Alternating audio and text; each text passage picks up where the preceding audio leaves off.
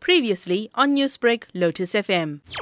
Yesterday afternoon, at about 20 minutes past four, members from Marshall Security, Crisis Medical, as well as the South African Police Services were alerted to a scene at the corner of Roadhouse Crescent and Riverside Road in the Umgeni Park area after residents had noticed the body of a black male believed to be approximately 32 years of age lying on a grass patch, unresponsive.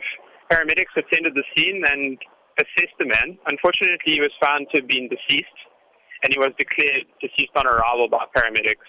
The cause of death at this stage is unknown, and he has been handed over to the South African police for further investigations. At this stage, the investigation is ongoing. What condition was the body found in? He's going to have to be taken and assessed. There was no visible injuries on his body, no overtly visible injuries, and further assessments will need to take place.